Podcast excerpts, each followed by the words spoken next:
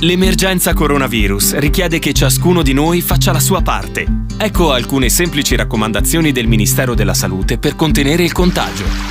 Lavati spesso le mani col sapone o con un gel a base alcolica. Non toccarti occhi, naso e bocca con le mani. Evita le strette di mano e gli abbracci fino alla fine dell'emergenza. Quando starnutisci, copri bocca e naso con fazzolettini monouso, altrimenti usa la piega del gomito.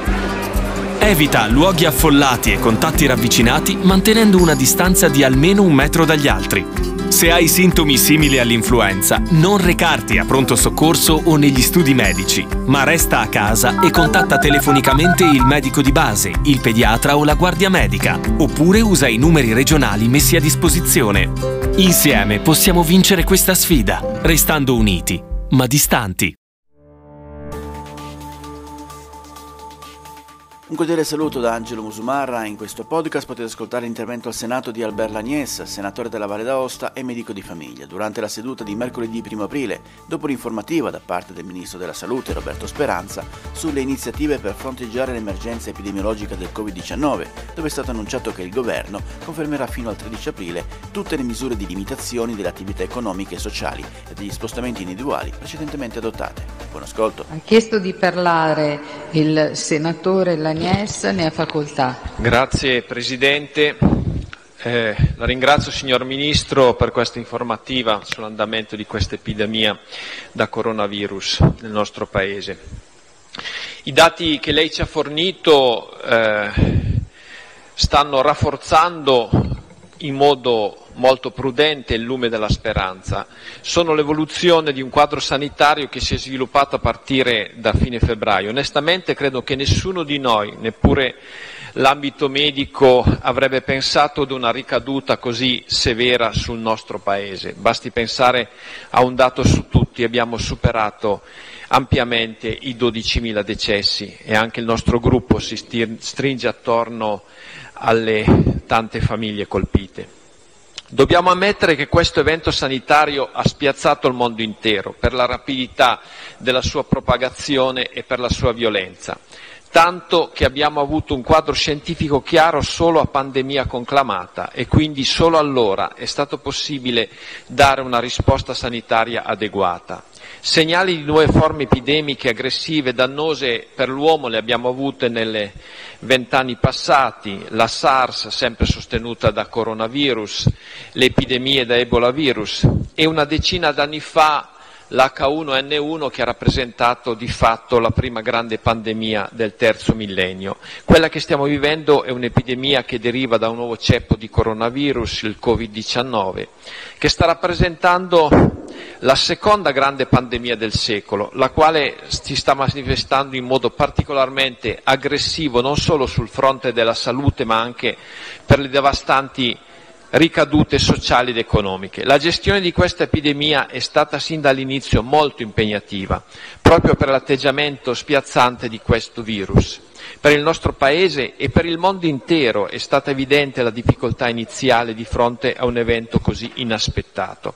Le risposte sono arrivate man mano che si sviluppava l'epidemia ed ha assunto i contorni di una sfida senza precedenti per l'intero comparto sanitario, chiamato a mettere in campo tutte le energie che aveva a disposizione. La politica, signor Ministro, poi riuscita, a mio giudizio, a colmare i ritardi iniziali creando da noi un modello organizzativo che si sta via via consolidando, un modello italiano che non è l'unico, ma l'importante è però credere in un certo tipo di organizzazione e ad andare fino in fondo con rigore e professionalità. Io penso che le risposte siano arrivate, con la presa in carico di più di 100.000 persone sin dall'inizio dell'epidemia e con l'inserimento di migliaia di casi gravi nelle nostre strutture ospedaliere che hanno stravolto di fatto l'organizzazione tradizionale dei reparti, creando enormi dipartimenti dedicati ai pazienti Covid positivi e dilatando in modo significativo le capacità dei riparti di rianimazione. Forse questa emergenza ha di fatto obbligato la sanità ospedaliera ad accelerare un nuovo tipo di organizzazione dei reparti, non più pensato per patologie, ma pensato in dipartimenti distinti per intensità di cura e complessità assistenziale.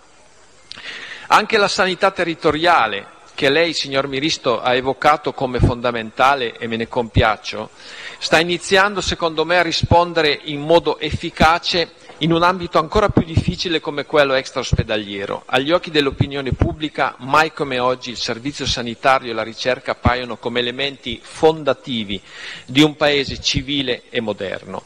Voglio ricordare in modo particolare il personale infermieristico per l'enorme mole di lavoro che sta sorgendo, il personale OS che opera nelle strutture dei ricoveri territoriali, le RSA, le microcomunità e naturalmente i colleghi medici di medicina generale che rappresentano sempre un importante punto di riferimento per i cittadini. Già la medicina di famiglia, la medicina di famiglia potrebbe essere ancora meglio valorizzata e spero che finita questa emergenza si inizi un serio ragionamento sul ruolo e sul futuro di questa professione. E voglio ringraziare l'organizzazione anche delle USCA, le unità di continuità assistenziale che coinvolgono oltre ai medici propri, medici, giovani medici in formazione, medici volontari che insieme agli infermieri hanno l'importante compito di seguire i pazienti Covid positivi sul territorio e rappresentano sostanzialmente la novità di questa organizzazione. Ecco, credo che tutto questo articolato sistema di presa in carico sanitario sia una risposta efficace a fronte di dati ancora molto preoccupanti. Oggi noi stiamo raccogliendo con attenta commozione ci stiamo raccogliendo con attenta commozione attorno alle famiglie delle vittime. È vero, ci sono stati ritardi nell'erogazione dei farmaci, nella fornitura dei tamponi, di mascherine e ancora altre difficoltà nell'informazione sul corretto protocollo scientifico operativo. A mio giudizio l'epidemia ha però raggiunto dimensioni tali da mettere in crisi qualunque sistema sanitario. Questa tremenda esperienza che stiamo vivendo dovrà però servire per riformare e aggiustare il nostro sistema sociosanitario. Penso ad esempio agli standard delle strutture per anziani e disabili e territoriali, le RSA, microcomunità, che hanno rappresentato, ahimè, il luogo per eccellenza di sviluppo della trasmissione virale dell'epidemia. Bene, questi standard dovranno essere rivisti, introducendo ad esempio una suddivisione delle strutture in moduli più piccoli, isolabili tra loro e attivabili non appena ci siano notizie di un'epidemia in corso. Lo sviluppo la consacrazione definitiva delle telemedicina, e il signor Ministro l'ha evocato, sarà sempre più strategica per gestire la sanità territoriale in modo più efficace e funzionale rispetto alla realtà difficili come i territori ad esempio di montagna. Senza dimenticarci nella lotta alla fake news sulla scienza, sulla medicina, che dimostrano tutta la loro pericolosità sociale e che dovrà es- continuare ad essere combattuta anche dopo la fine di questa emergenza. Sono questi alcuni ragionamenti e suggestioni che a nome del gruppo per le autonomie ho voluto condividere con voi. Prima di terminare Vorrei ancora una volta rinnovare un grosso ringraziamento a tutto il personale sanitario. Dobbiamo soprattutto promettere loro che in futuro saranno rispettati e valorizzati i loro ruoli così strategici e importanti, mentre nell'immediato dovremo garantire un giusto riconoscimento economico per l'enorme lavoro che stanno svolgendo. Un ringraziamento al mondo della ricerca ed è di oggi la scoperta di eh, eh, ricercatori italiani su in, una via di penetrazione alternativa del virus nella cellula. Estendo il mio ringraziamento anche alla protezione civile, alle forze dell'ordine, tutto il mondo del volontariato e del terzo settore, nonché a tutti i lavoratori che permettono alle nostre famiglie di avere a casa i beni essenziali. E proprio alle famiglie italiane, che va il mio, permettetemi in particolare anche a quelle del mio territorio, la Valle d'Aosta, eh, eh, il mio più caro e caloroso saluto, un messaggio di speranza per il domani, ma è importante non abbassare la guardia. Concludo ringraziando lei, signor Ministro, per il suo impegno serio, concreto e all'insegna della sobrietà. E concordo con lei sulla necessità di non interrompere per ora le iniziative atte a bloccare la catena del contagio. Un ringraziamento naturalmente a tutti gli amministratori del territorio, i presidenti di regione e i sindaci per il ruolo, ruolo strategico che dimostrano ogni giorno. Una considerazione finale.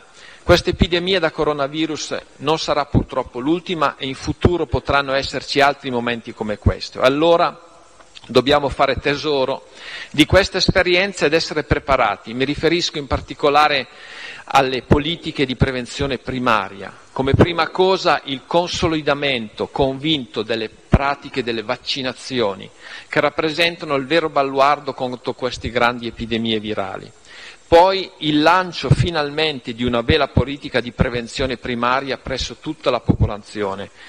Ancora la promozione di stile di vita sani, un'alimentazione corretta, la pratica dell'esercizio fisico e dello sport sono condizioni necessarie allo sviluppo di una popolazione forte e sana, che si doterebbe così anche di un sistema immunitario potente e pronto alle sfide più difficili.